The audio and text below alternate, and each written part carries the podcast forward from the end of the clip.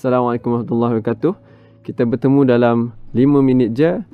Saya Ubay akan mengkongsikan tentang tiga tips mendidik anak sepanjang bulan Ramadan ini.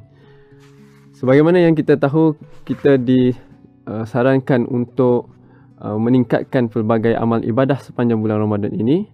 Tetapi bagaimana pula untuk kita mendidik anak kita untuk sama-sama mengamalkan ibadah-ibadah yang dituntut sepanjang bulan Ramadan ini?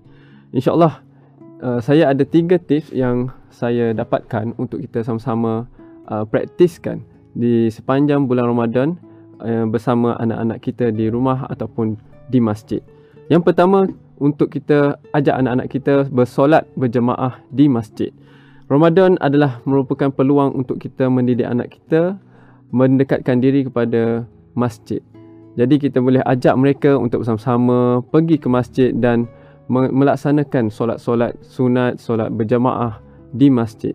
Jika anak-anak kita itu sukar untuk dikawal, kita bolehlah bergilir dengan pasangan kita untuk mengambil urutan untuk bersolat bertarawih secara bergilir sambil menjaga anak-anak kita. Yang kedua, Ramadan adalah bulan Al-Quran. Bagaimana kita ingin menghidupkan bulan Ramadan ini dengan bacaan Al-Quran bertadarus bersama-sama dengan anak-anak kita? Yang pertama, saya melihat ianya perlulah dilaksanakan secara bersama-sama. Kita perlu ajak mereka untuk bertadarus bersama-sama sambil membaiki dan memperbetulkan bacaan mereka.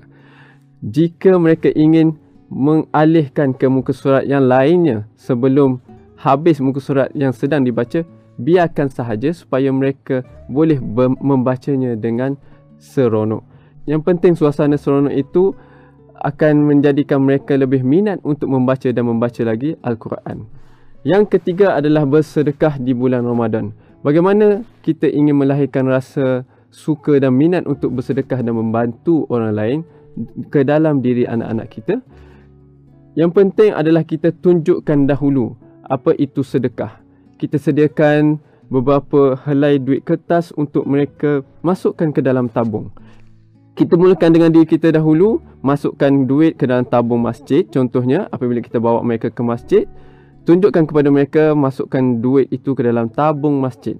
Kemudian kita minta mereka pula untuk masukkan duit itu ke dalam tabung masjid.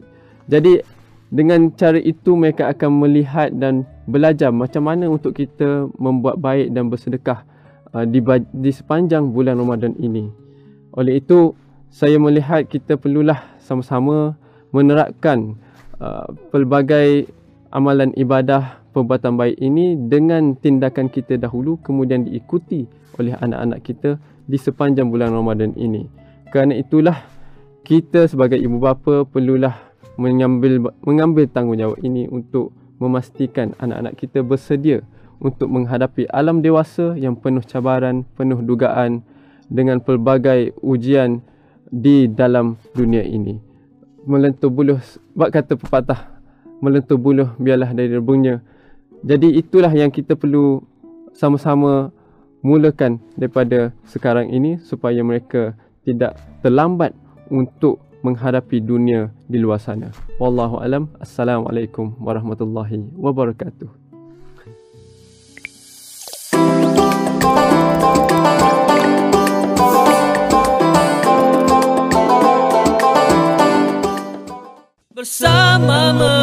Na masyara